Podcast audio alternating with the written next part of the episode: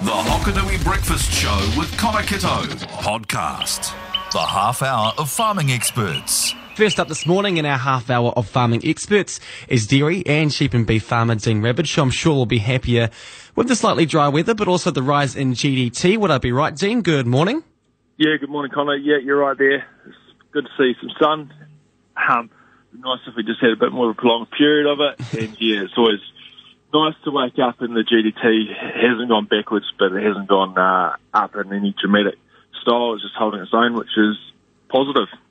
I guess these are the things you've got to do, Dean. When you see tiny little positives like this, you've got to take them as big wins.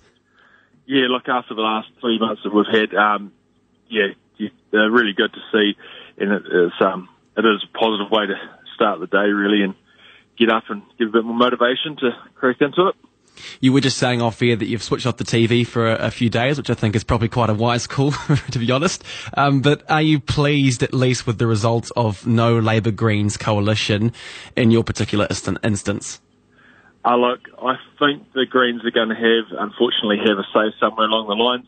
I don't think that the government can afford to have them in opposition because they'll be getting attacks from the from the far left and, and also the centre right.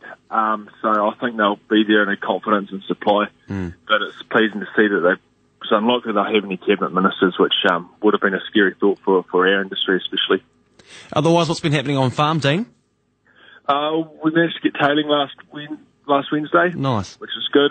Um, and as far as the dairy farm goes, we're just going through the difficult, well, not difficult, but um, lengthy process of renewing a uh, effluent discharge consent. So right. we're just making sure the pond is all watertight and sealed. We're doing a drop pond test at the moment. They measure the level of it over two days and make sure it doesn't drop. So we're not allowed to put anything in it. So we're just sort of using a secondary supplementary storage for mm. 48 hours and just getting the cows all lined back up for mating. Um, that starts just over a couple of weeks' time and feeding calves and sort of catching up. and we've got one cow left to calve, so that's oh, awesome. always a positive. Great. Almost yeah. there then. Almost there. almost, yeah. Still got the other process to go through as well of actually getting the calves into a healthy state, don't you?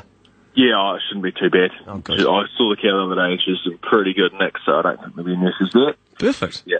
Awesome. Yeah. Dean Rabbage, a sheep and beef and dairy farmer from uh, Glenham. Thanks for your time this morning, mate. We'll catch you back next week.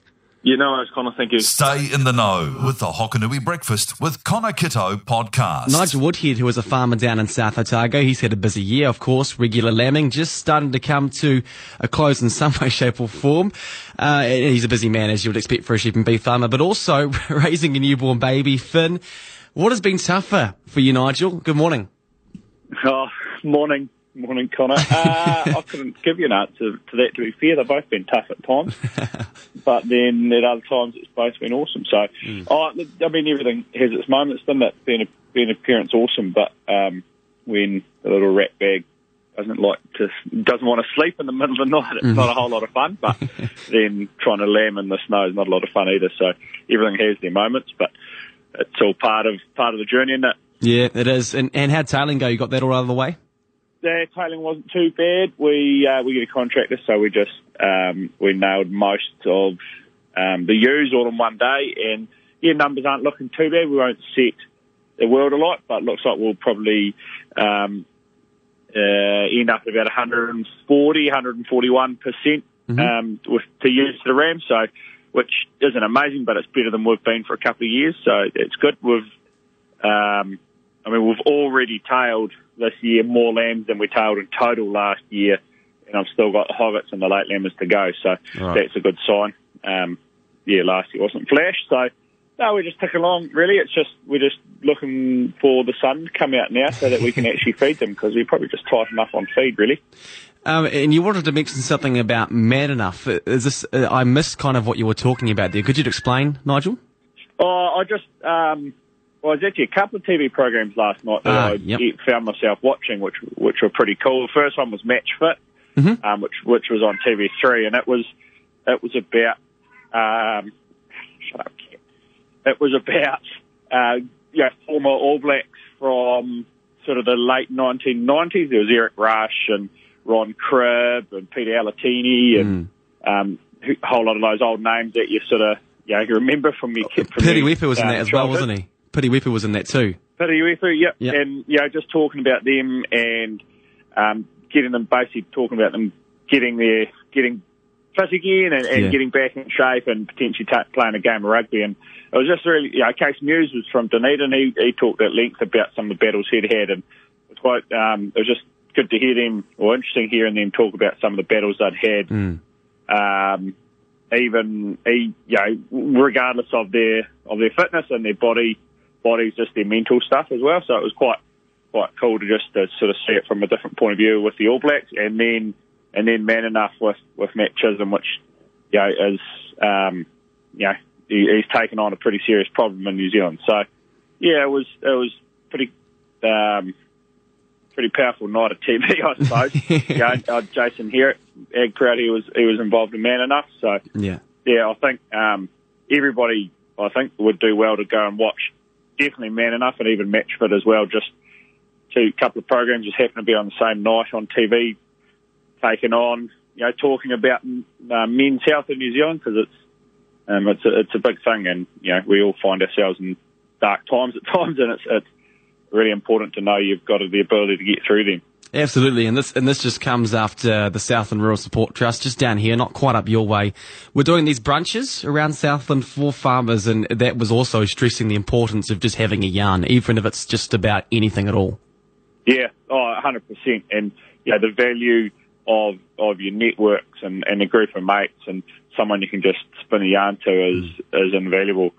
Um, so, yeah, it was, it was, it was pretty cool actually. Great. Um, well worth sitting down and watching, I think. I'll have to go back and look at those. Uh, what channel was that on? Sorry, Nigel. Uh, Man Enough was TV1 Yep. and Match, Match Fit was TV3. Perfect. All right, Nigel Woodhead, sheep and beef farmer from down in South Otago. Thanks for your time this morning, mate. We'll catch you back next week. Have a great day. Cheers, Connor. The Hokonui Breakfast with Connor Kitto podcast. The Vice President for the Southland Federated Farmers, Bernadette Hunt. Good morning.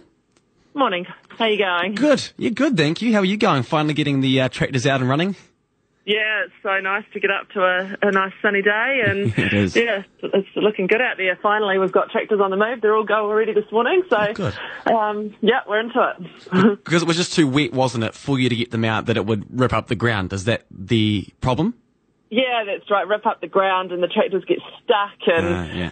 um, and if, if ground conditions are too wet, then you actually do quite a lot of damage to the soil trying to you know drive on it and and turn it over. You know, it needs to to dry out a bit to be able to be worked. Yeah. Yeah, I was driving towards Queenstown the other week and I saw someone had obviously attempted to drive the tractor out and they dug what looked at least like a metre deep of ground. Like, it's just insane how wet the ground can get and how much this, these things can dig up.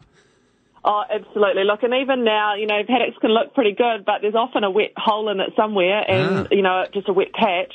And if you um, drive your tractor into it, and some uh, guys have had it happen a couple of times, that you know, it, it, you can't always see them very easily. If you drive into it, then then suddenly you're stuck, and you can make a hell of a mess trying to get yourself out again. Hey, on contracting, actually, Bernadette, I know we had some advancements with some of the overseas workers being allowed in uh, from overseas, and now we're seeing uh, fishermen being allowed from overseas to come and work here in New Zealand, and then the fruit picking wants some as well. Everyone seems to want to have a, have a piece of the pie. Is, is contracting getting a big enough slice or no? Um, contracting's had a slice, but nowhere near the the size of the slice that was requested. So I think um, the Contractors Association asked for 700 specialist harvesting um, people, so they're people skilled in baling and driving silage choppers and that sort of stuff. And um, the initial the initial allocation was 200. So it's a start and it's a help, and we're grateful for it. But um, it's not going to go anywhere near to fill the entire gap.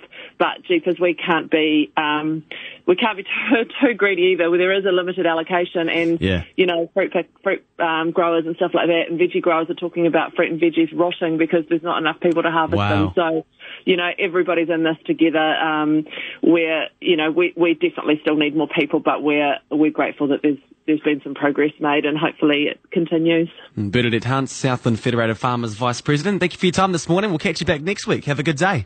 You take care. The half hour of farming experts on Hokonui.